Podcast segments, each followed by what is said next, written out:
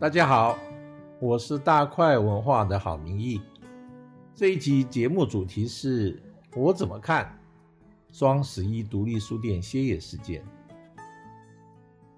因为电商在双十一的特别折扣促销，许多独立书店发起了串联歇业的活动。事件隔没多久，我接受了公视台语台台湾记事部的采访。谈我对这个事件的看法。当天，嗯，谈了大约有四十分钟，只是后来剪进节目的不多。所以，为了能把我当天讲的观点啊完整的表达，我想我们就把那天录音的内容分成上下集，请大家听一下，也很期待和大家共同讨论。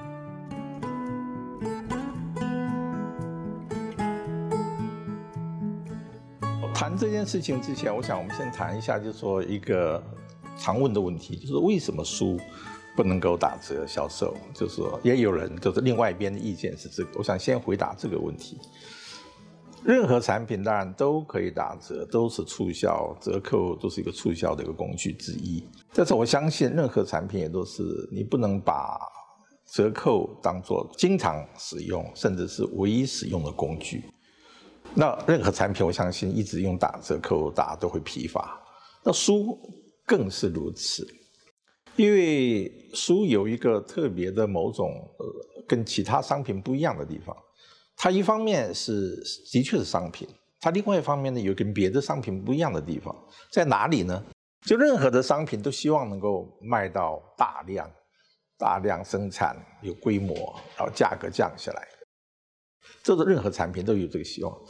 但是大部书也有这样的情况。如果你能够出到《哈利波特》这种书，大量销售、大量生产、大量销售，也符合这种规则。但绝大部分的书不是这个样子的，绝大部分的书它都是出版一千册，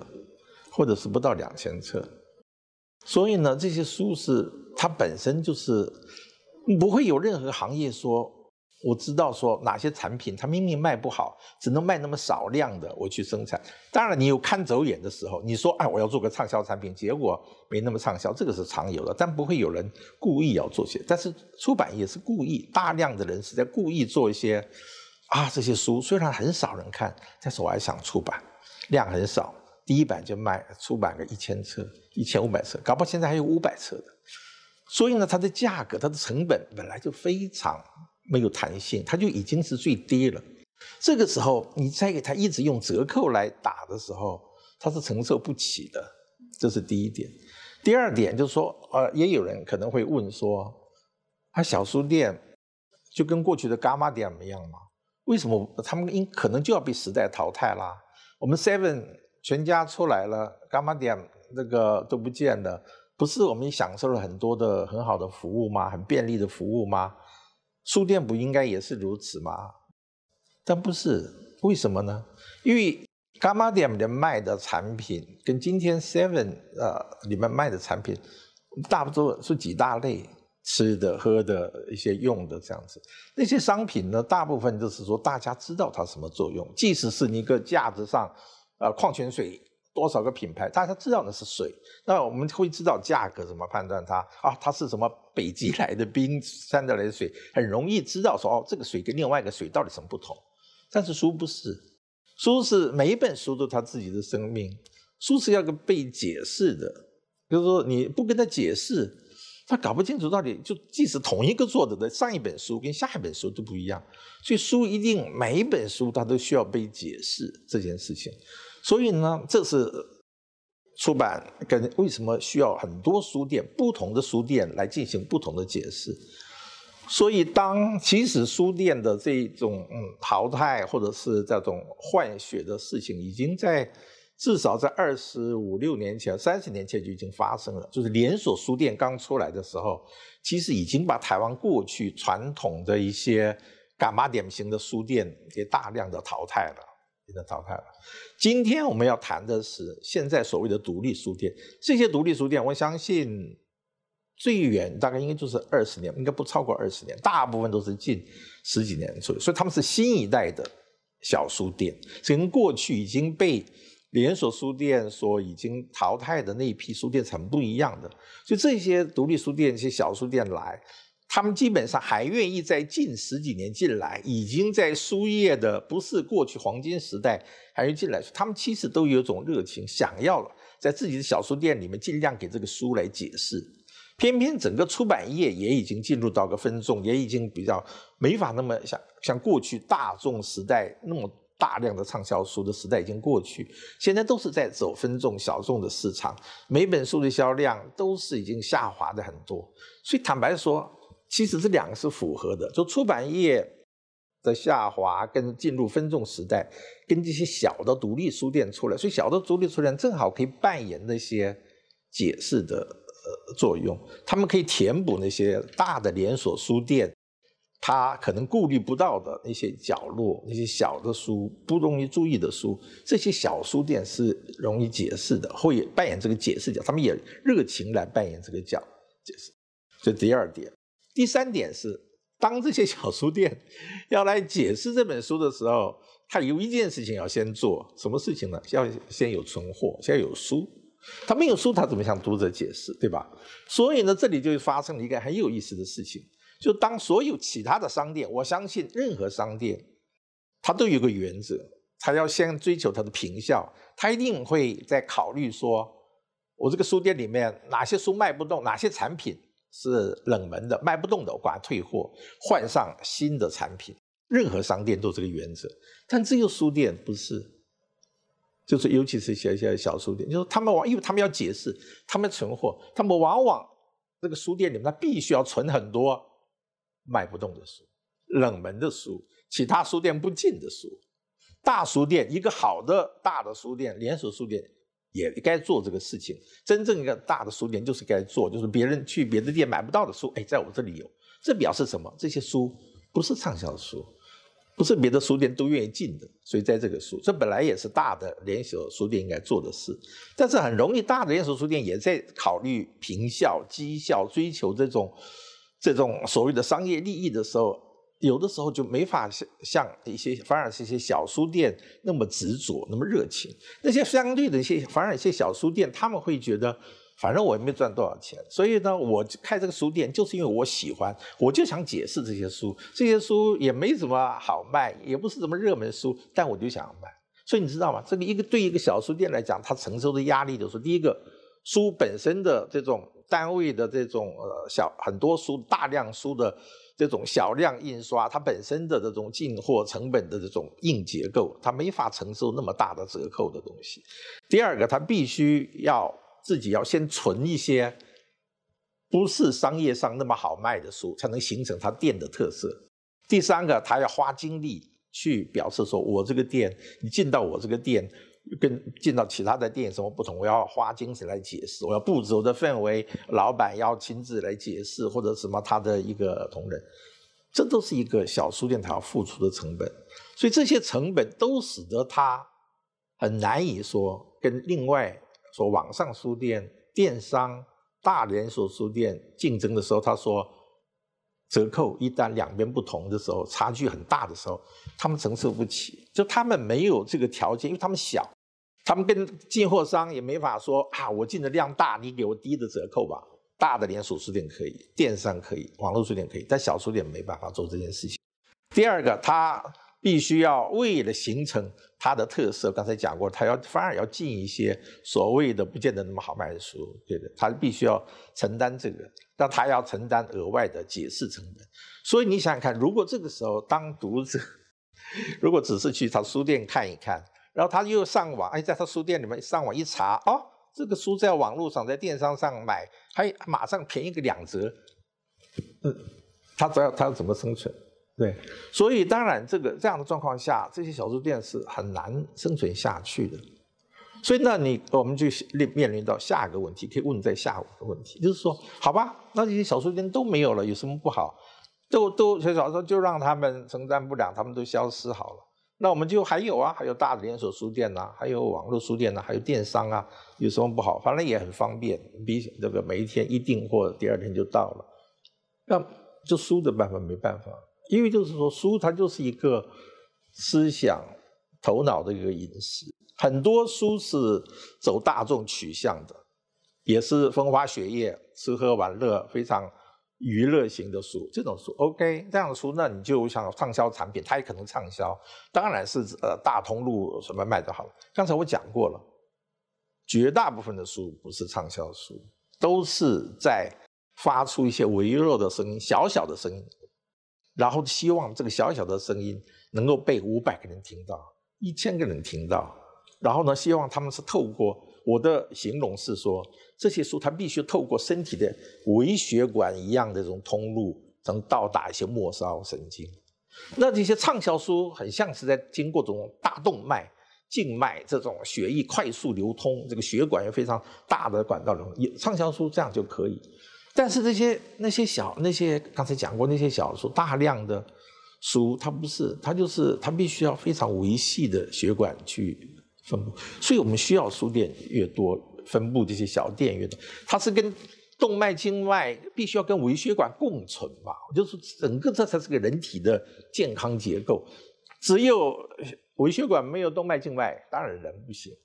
但同样的，你只有动脉、静脉没有有微血管，那人也怎么活？同样的，就说这个生态就必应该是这样的。所以我们不能够想象说啊，我们只要有动脉、静脉就好了。那那那些文学馆就就不要好了，我们不能讲我们是身体这个样子吧，对书也照样是这个样子，就这样的话会使得这个生态非常非常不健全，并且对读者其实各对各方面来都不是个好事。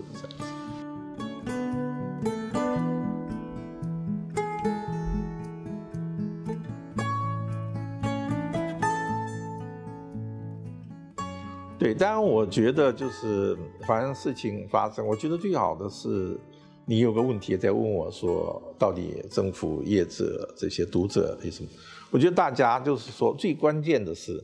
如果我刚才讲那些问题都没有先被大家讨论、认知、形成共识的话，其实我们谈什么都没有用。如果大家根本就认为，就是呃，书就是跟任何商商品都一样，它就是应该。随便怎么打折就怎么打折。他如果认为所有的小独立书店就像过去的伽马店一样，它就是应该被网络书店、电商等连锁书店都大型的这书店所淘汰，也是自然的现象。那谈任何事情其实也没有没有用。我们必须要就先真的就说，所以为什么一开头先讲这些？说我们是不是先问这些问题？